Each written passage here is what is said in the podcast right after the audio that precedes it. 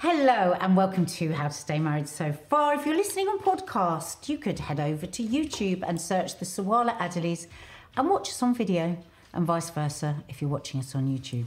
Um, I'm not too sure what this particular episode is about. This is something Neither am I. somebody sent Mark and said, "Why don't you do a podcast around this?" And we thought, "Why don't we just wing it?" Because the head I literally don't know what we're talking about. because the title. What was the what's no, the the title? title is 10 Things Emotionally Mature People Never Do in Relationships, i.e., are we emotionally mature or immature? So we thought we would just see, So there are 10 things. I, I mean, and then you can see along with us, and you could maybe see with your own partner. I think before we get going, I think I think the received wisdom is that men are emotionally immature and women are emotionally mature. I think that's a societal norm. It's a stereotype. It's a given. It's what people think. Obviously, It's it's, what not. It's not Most the case. women say. Yeah, I mean, it's, it's weird though because if that was said the other way around about women, it would be terrible, wouldn't it? It'd be considered massively but- sexist. Do you know what? Watching, um, we are obsessed with uh, Married First Sight Australia, aren't we? And in there, in this particular series, there is a man who is so emotionally intelligent. Every episode, don't we? All of us, you, me, and the girls, will say, "Oh, this man, this mm. man," and you do, and it's so interesting the way that the woman that he's married to, the, the her mother, everybody, the woman he's married to, constantly keeps saying, "This is too good to be true." Mm. Like he's saying all these things, and it's really weird. He says these incredibly emotionally articulate things, and she just immediately turns it around to mean something hmm. the polar opposite, doesn't it? Absolutely. I mean, I, I, I think we- we're going to do an, a separate chat. Married at First Sight Australia is throwing up so many, so many, many topics and things. So we're going to talk yeah. about that elsewhere. But, but I sometimes wonder whether you know, like with the chap in that show, I sometimes wonder if you get an emotionally intelligent man, and the woman who's with him realizes this. Baked into being a woman is a search for disappointment in men. So it means that Oh, what, wow. whatever level, yeah, I do feel this. Whatever level, no, whatever level of emotion. No, horrendous thing. you just no, it isn't. What- I- Baked I- into woman is Into a women, into women. I didn't into say women woman like is that. a search for disappointment. How about baked into women is a real knowledge through their experiences That's dog food being delivered. that they need to stand back a bit before they can trust. I believe that baked into being a woman is uh, a desire to find disappointment in their partners. That is such a terrible. It's thing. not. It's not because one. Oh let me let me finish my thought because I think regardless of what emotional inte- look at the guy in Married at First Sight. Regardless of where you can be, you could tick every box perfectly, and then huge numbers of women will say, if men are incredibly emotionally intelligent, that they're boring or that they're Well, that's a predictable separate. or that they're that, you know. that's a separate topic, and I think what you're talking about there is the whole thing about when guys are too nice. You know why? Why do the good guys get turned down so often? Why do so many people look for bad boys? I think that's what you're talking about. But I will not have you say baked into women is a search for disappointment because it's so pick me. It's like, oh No, God, us guys. No, you know, not. even if we did everything right, they would still. Hang on, let me speak because if you keep talking over me, it, oh, baked into every woman. Oh my God! I mean, my God, look at me. Like every day, I just try and do everything perfectly, and still she's going to be disappointed. It plays into that whole thing of nagging women, moaning old cows, and it's just not true. You've made that connection. I'm not thinking of it in those No, terms No, but that's how women will hear it. What you just said, that's how That- it sounds. Any woman who Whether hears that, you that's like it. not Well, how you I'm need to talking about it. What, it no, no. What I'm talking about is that we all, always, and I think within relationships, women get there quicker, more quickly, because of this idea that men are more emotionally immature than they are. It's a received wisdom in most families. It is inherited from women, from their mothers, that you know that women slightly know better. Women have a sort of more omnipotent sense of what's right and what's wrong, and that the men invariably revert to childish, infant. Yeah, okay. So That's an all right given. What I'm saying is within In that, my experience, that yeah, but- has been the truth. Yeah, but my point is, is that women will con- will conform. Lots of women will conform to that, regardless of how emotionally intelligent their partners are. It's like the bar is always a bit higher than wherever a man can get to because they're a man. I'm sorry, that's what I think. Just, that's the most sexist thing that's been said in this entire series. If you think about what I've said, it's not sexist. I have thought about You've what you just said. I've completely understood. I've completely You've understood what you've just said. you've concurred with my description of women inheriting this idea that men are childlike. That is sexist. The way you just sh- shrug your shoulders and say that's the way it is. In my experience, that's what I've found. That's all I'm saying. In my experience. Well, that's a better thing to say than saying in women. If you say in your experience with all the women that you've been with, that's a different thing. But you can't say all women. Of course, I can't say. Well, all okay. women. Well, now I've helped you out because Oh, that's what you said. You're now doing it. That's what you're you said. now. You're now demonstrating with your own all- emotional intelligence With- in a flexy fashion. with all the men that I have had relationships with, the description you just gave is true. What, which one? The one where you said that men revert to childhood, that they da da da, your great long speech, I agree. But I know that not all men are like that. But in my experience, and in mostly the experience that I've seen relations, uh, relatives of mine or friends of mine, I have noticed that there is that theme that men do often revert to childhood. They feign like uh, that they can't do this and they can't do that and they don't know what and they da da da and they've forgotten this and they've forgotten that. And women, more often in my experience that I've seen, are the ones that pull the emotional balance of the family together the whole time. That's massively sexist. In my what I'm- experience, I didn't say all men. Yeah. Ah. It's an important ah. distinction. Hang on, listener. It's an important distinction. Hang on. This is what you do. This is true. what. Hang on. Let me finish. This is what women do. No, you mustn't You- say when women. you say when you say wrong to do that. hang on, when you say in my experience, the very physical gesture is well, it's probably the majority of the time. That is exactly you're doing it now. If that's how you wish to interpret what I said, that's then that is up exactly to you. how I- that's If ex- that's, as you said to me, if that's the way I wish to interpret when you said all women have baked into them a need for disappointment, and if you you said to me, if that's the way you want to hear it, Yeah.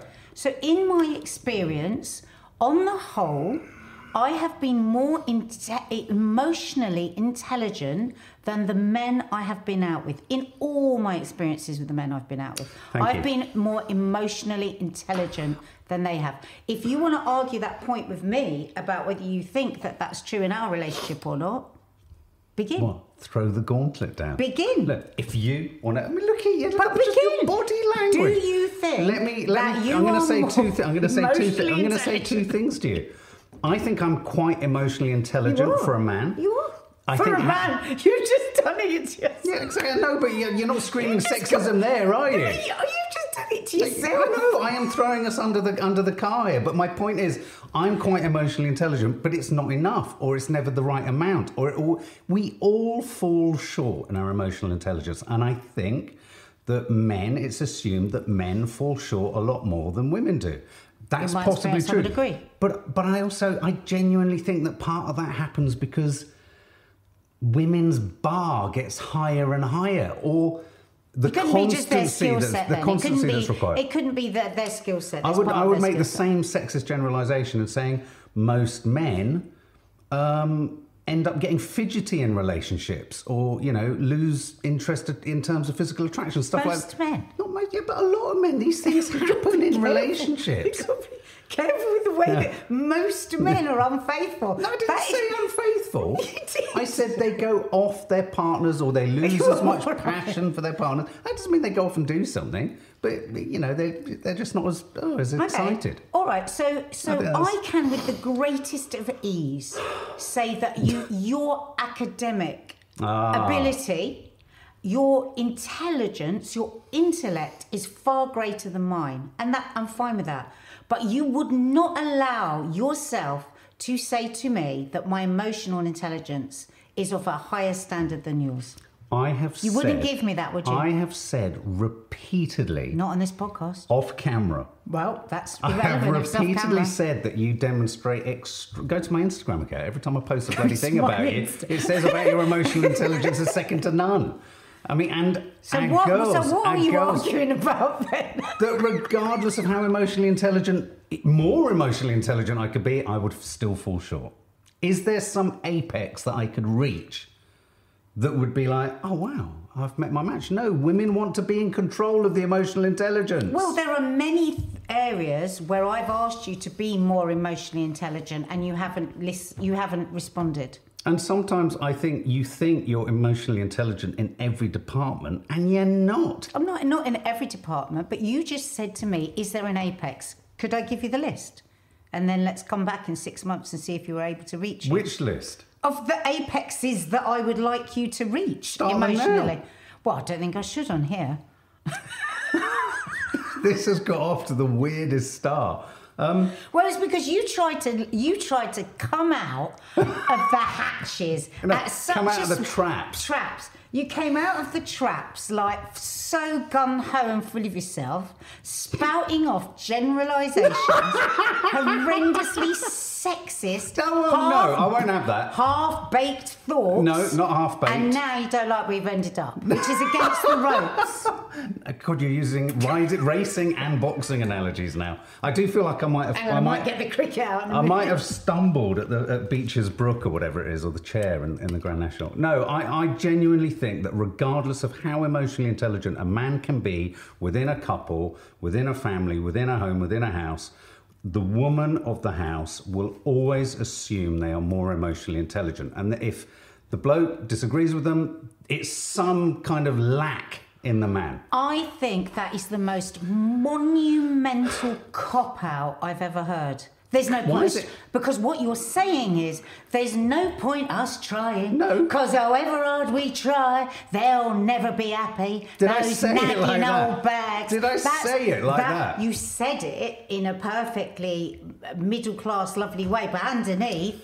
You That's were fully, you were fully stuck in the fifties. Everyone, Yes, you were. every man should strive to be as emotionally intelligent as possible, but the barometer and the measuring stick in their home will forever be going out of reach. All right, well, give me an example where I've asked for a particular level of emotional intelligence in something, and you've reached it, and I've gone, no, that's not good enough. I can't think of specific things, but what I can think of is general behaviors that change. And when those behaviors buckle or fuck up for a moment, it the response is like it's never changed. It's like I haven't made, you know, I haven't got to a better place. Give I me an haven't learned from, well around jealousy or around No, now, right, okay, pause. Because actually, that was the example I was going to give you to, uh, when asked, of where you have reached it. I asked for you to do something about that because it become intolerable for hmm. me, and it's very, very, it's a huge emotional shift, intelligent shift to be able to, and you did that. And if you dare sit here now and say for one second, I don't acknowledge that. No, you do I acknowledge it, but when there's a listen to me, when there's a listen to wobble- Not only do I do it all the time on our channels and to you, I also said it on a network television show last Thursday. Yeah, I know. You also talked about my dick, which came up everywhere in the bloody press. That was really nice. No, I didn't. Oh, yes, yeah, you did. Yes.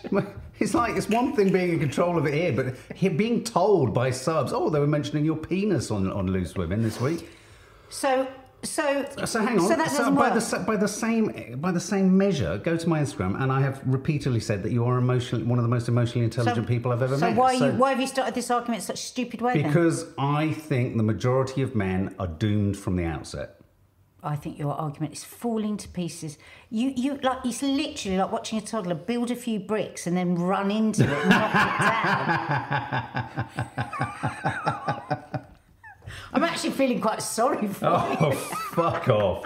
Okay, all right. Well, um, so 10 things emotionally mature people never do in relationships. Well, but clearly, apparently, Nadia thinks that. I haven't been emotionally mature. Imagine now if everyone that comes up, we've already Yeah, we've already demonstrated it in the Okay, so the 40 first one is playing mind games.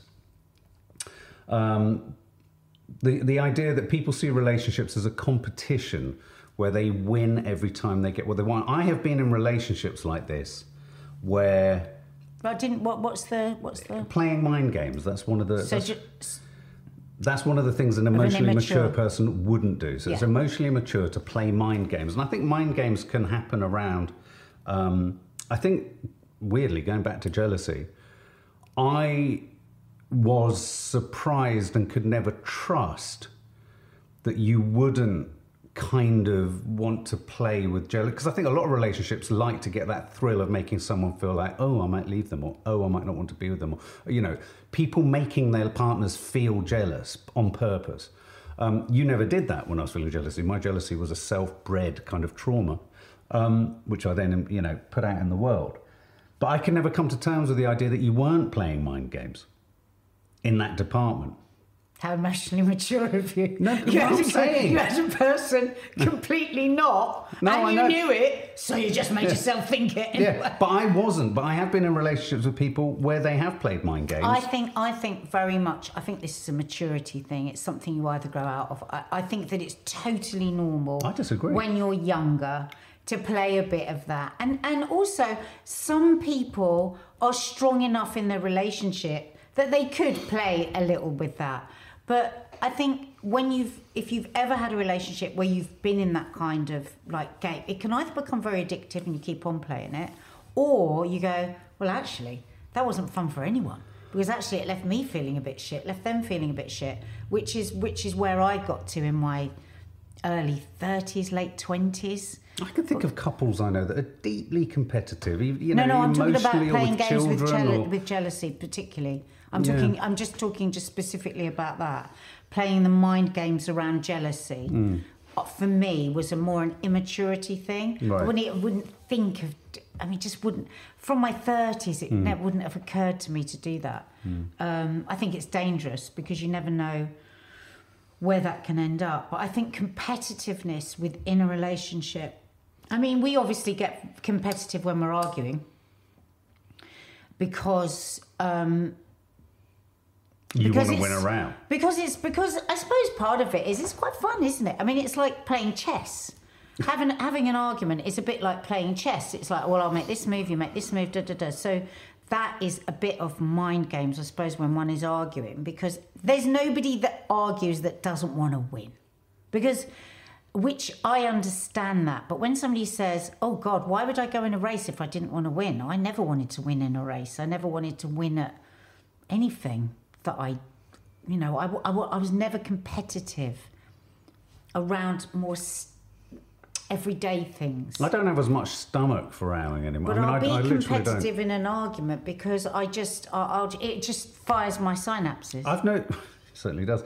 I've noticed you get crosser quicker in rows now. because one knows what the p- other person's going to say after a certain amount of time. It's because you're Can we just cut? This bit out because this bit's boring.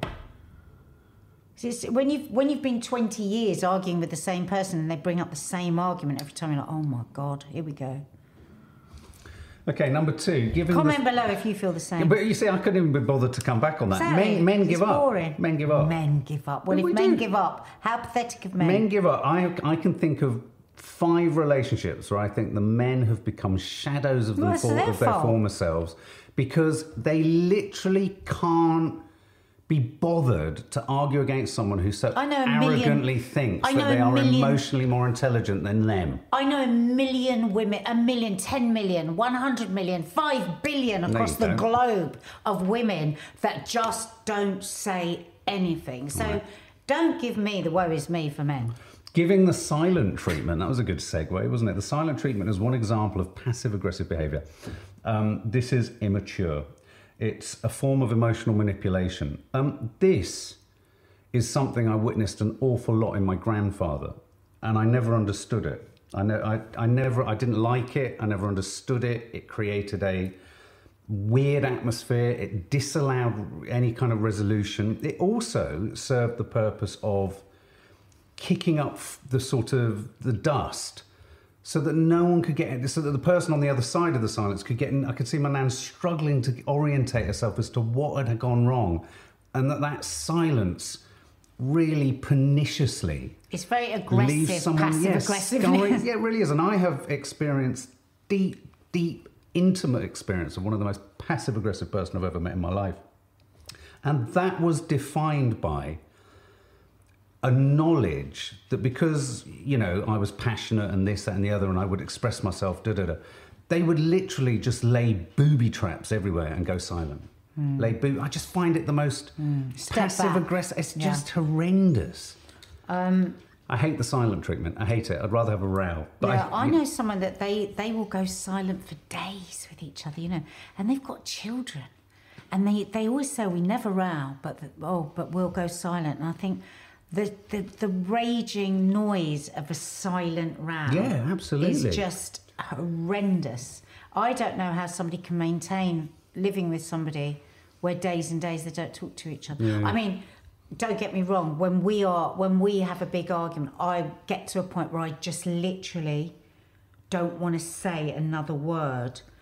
But we've always completely blown up before that. So there is a certain amount of both of us, however stupid it was, we've said it. But when somebody's angry, and honestly, I've spoken to people over the years this, and the other person doesn't get angry at all and just goes silent. They say they the are angry. Awful. Well, of course they're it's angry. not that they're not angry But it's so frustrating for the other person. But I, I at some point, at the to end a row because our rows would, not so much now, but in the past, though we can still do it, would have gone on for weeks, shouting, and and be, because neither of us would give up.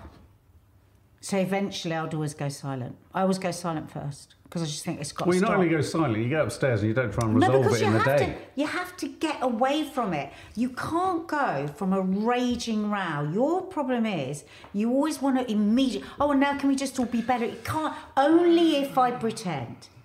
Uh, and when I was a kid growing up, me and my sisters, if we would argue, my mum would say, You have to say sorry to each other, like before you come down. So we'd do this fake sorry. Or if my mum was angry with me, You can't come down till you're sorry. And I would do this sorry, and I didn't feel it. And I would always say, I will never, as long as I live, make my children say sorry. A forced sorry. It's like it's like when you say sorry to me sometimes I'm just like it's the worst thing because I know it's just because you want to rush and get it all just like okay because you feel anxious or everything and it's just the worst feeling because it's like well Isn't it just another? I hate saying sorry unless I mean it. But a phrase you use a lot Fake. is faking it to make it. So why, Not with a sorry. why can't trying to make up, you know, more speedily or before? I hate going to sleep on a row because then you wake up with that But a dread in the fake morning. sorry Even a fake sorry. isn't resolution no well, it, it's no not no resolution, no just but it's don't, faking it to make it. No, you don't say the word. What you do is you tentatively try and talk to each other nicely and you work your way back, but to go, listen, I'm sorry. It's just I didn't realise that. That will always re kick, that will always kick all the dust up again and everyone will start arguing again. I mean, anyone would say that. A sorry, which is a way to get back to the argument, Hmm. is quite a childish thing to do, actually. Okay. Number three is ignoring boundaries. Um, think about how you respond to your partner's needs. Do you put pressure on them to conform to what you want? When they ask for space, do you respect it? I mean,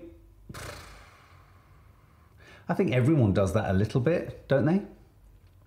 I mean, right down to if I mean, I always remember you saying someone you knew who, if someone one part one more, if uh, I can't remember who it was, someone in a couple, if the woman read a book, the partner would get sort of unsettled by that and sort of wonder why they weren't sort of present or in the room with them, or you know that they were escaping into their own thing. I mean, I know you think me hating you with your AirPods on is me not wanting you to do your own thing. It's it is the infuriating fact that you will call out to everyone in the house and we all have to jump. And whenever we call out to you, you are you get aghast and fed up if you have to do that. And you've started doing this. You go, Like, you look a bit angrier than I No, no, no. but you to. start to do. The, you like you pull your ears. You always deflect as soon you as I get. No, you always you were deflect. like, you were like, and then you just No, no, pull no. out your. No, but you do. You put every time you look aghast and you pull your ears out. It's just like, well, you know, you're calling us on the toilet upstairs, bellowing from room to room. We want to talk to you when you're in the same room, and you still get cross. So We'd that- done a podcast on my AirPods, and we'd reached an agreement, which was I would tell you when I'm putting my AirPods. It's not about that. Family life demands a quick kind of if question. you were actually listening to this podcast, you'd go. The "Jesus people are listening. People my are own- listening. I have to deal with my own relationship. Listening Ignoring to these two boundaries. So, so do you? Do you feel you? Do you ignore boundaries? Do you respect boundaries? I think sometimes it's really difficult when you live together and work together, Hmm. and you're in an open plan house. Mm, true. to actually know what the other person's boundaries are. So I'm sure we both trample over each other's boundaries, not on purpose, but because we don't actually recognize them. So, for instance, just that, like, because we had this discussion, didn't we, about my AirPods? And it wasn't I, because like you would be like hours editing, and then I would be have my earpods on doing something really boring, like clearing out the bloody kitchen again, and then you would be annoyed that I hadn't heard you, and I'd think, but you've been two hours plugged in and you've looked up and I was supposed to be available in that second and that's what pissed me off because it was like okay so you've got this boundary which is this force field around you when you're editing which is like I totally respect you know but then often I will come into you in there and I'll say something or I'll ask you to do something or da, da, and I shouldn't really do that because you're right you're right in the middle of doing something I don't think ever is it intentional but I think we both do it for sure You interrupt me more than I interrupt you. That's for sure. oh my god It's true. What can I say? It's true. um, number four. Look at your face. Look at but you can't say I anything. this is the face I want to put. Yeah, no, I when know you were looking the way you were, I didn't think you wanted to look that way. Which but way? I don't mind. I don't understand which I'm way was I looking. You were going. You going take your earpods out. It's just a bit much. Oh, okay. Don't go over to YouTube and watch this. If anybody is actually still listening, because I wouldn't. Playing the blame game. Blaming the other one for things in the relationship rather than seeing things as teamwork. Pointing fingers. Uh, you're a bit of a shit sticker. Oh my god. You are. You're doing it now. You haven't even opened the bloody discussion before pointing your No, finger but at you me. are. You're a bit of a shit Oh, sticker. oh, do, do, do, do, do, do. You're a Who's shit sticker. done this? You just proved yourself. I'm going to have to leave this podcast because I'm going to end up like, di- fucking divorcing you. you- How to stay married so far. how to how to divorce in minutes. Um, have you been there? Do you do you do you feel that Can you- either you one of us pins the blame on the other? Can you just run back at how, what you read and then you immediately went, yeah, that's what you do and pointed your finger at me? It was I quite didn't. I. Extraordinary, said you, you example. like the shit. Which what example was it? When you- Pointing fingers. yeah, and then you finished reading out and pointed your finger at me. I said, you're the one that does that. I was pointing your finger about you pointing fingers. Oh, okay. Yeah, that's what I was pointing a finger at. It was about you pointing fingers. Which you do. You do like to know who's done this. I hear it. It's like Talking like about the relationship, and talking about when they left their pants for the ten time round, or put the toilet roll in the middle of the bloody. When you take That was the a toilet joke. roll That was a off joke. the toilet roll. Oh, I see in the toilet. Mark, Mark, you've started to do something this is to even bore worse. people. What? Having now completely controlled yourself from taking the toilet roll off the toilet roll holder and put it in the middle of the bathroom, you're now unravelling the three underneath it. Hang on, that wasn't me. I saw that. I saw that. I saw that, and I thought. Who? I didn't think I was going to get the blame for that. That was not me because I was just as pissed off. That's one of the girls. That was. That was not It- our girls I wouldn't do that. swear on your life, Well, it was you or your mother. it was not me. Was not me. Um, so what do they mean then? They, they mean in terms of blame, blaming I don't know. other. You were very quick to say it was me. Well, you're right. Okay, domestic things is, is aren't- isn't quite so significant, but I guess is there blame around what? Blame for emotion? What, what deep emotional Blame for the unhappiness in a relationship? oh, right. Okay. Yeah, I suppose so. Um. Yeah, I don't think we do that. No, I don't think we do that. I mean, there are times where sometimes. Do you know what the question is? Because I, I'm Do we looking point? at you and I'm thinking the he doesn't know At, do we point the finger at? Well, because I took that literally, pointing the finger at people for what you've not done in the house or not done No. practically. But pointing the finger for something about the relationship that isn't going well. Um, well, there's a balance, think- isn't there? Hang on, there's a, there's a dividing line between pointing the finger and also trying to recognise where the problem comes from. The reason I'm saying this is what I was gonna say. recognising the fact that as an addict, I will have I will have brought a lot of obviously distress and, and upset and everything to, to the family dynamic. Um, just having mental health, you know, bipolar, you know, will bring unintentionally things to the table. And it's not, I've never, I'll be clear here, I've never felt in any way, shape, or form blamed for that. I do sometimes worry, and this isn't about you, I worry, it's about a worry for myself, that too many of my emotions in my own head can end up feeling like they're ascribed to a mental health condition rather than actually just me. But that's not really blame. It's very difficult that though, isn't it? Because in mental health, something like bipolar or ADHD, you have bipolar, I have ADHD, you also have ADHD. How can you separate Yeah. what is we are who we are? Yeah. Sat here now, dissecting which part of our brain is responsible for which part of our character. So, you know, you are often very, very down. You are often you often struggle to to find the joy.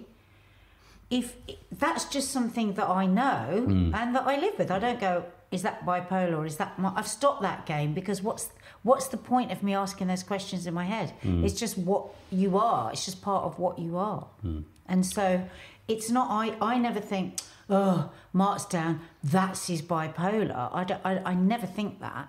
But I do think. But I do.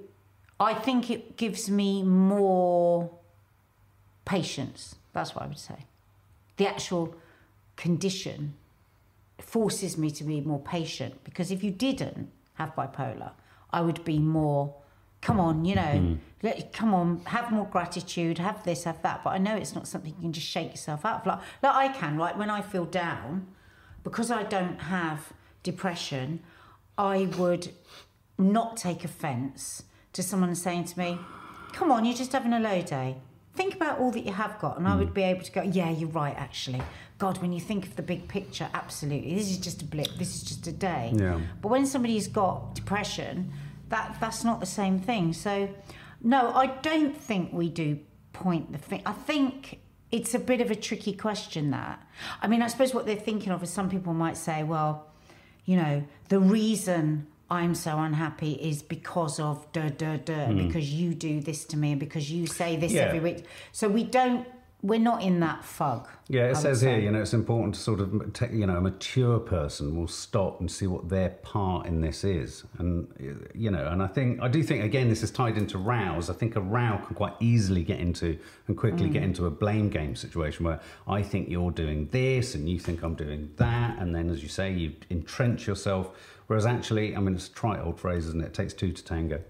Um, but I do think, like I was gonna, I was gonna actually say what you said at the beginning. Look, looking for where things are going wrong and talking about them is emotional intelligence and is a mature relationship.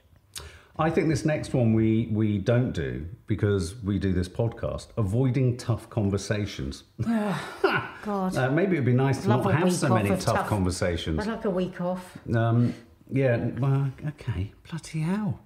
If I said that, because I don't think. I think in a marriage, it's not always necessarily about having tough conversations with each other. sweeping things under the rug. I I will often, as I know Mark does, have very tough conversations with myself as well. That I might, that I might never air out loud to myself or anyone. I have a lot of like arguments, like the way I do about being a mother. You know, I'll have days where I think, oh, I'm really good at this, and my kids are just. You know, oh, they're great human beings, and they're da da da, and I, I will feel good. And then I have days where I'm thinking, oh God, they're they're so sad, and you know, we're irritated by each other, and it's like, what kind of a fucking mother am I? And you know, this is, and for me, it's like that with all my relationships. It's like that as a daughter. So it's like that as, you know, I think that with my sister Dina, you know, I think, God, am I good enough? Am I, da, da? and I think that with my friends all the time.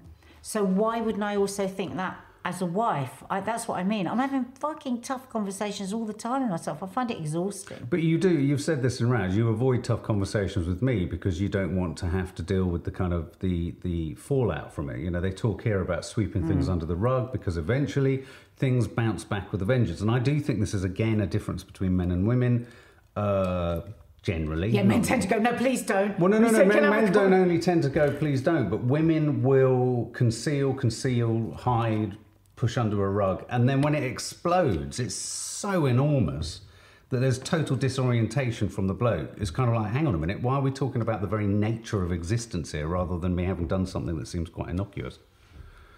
But over time, it's built to something for you. Over time, it's built to something much bigger. So that, as they say here, is be bold and have a communica- have communication about it up front. Because it's the hope that kills us.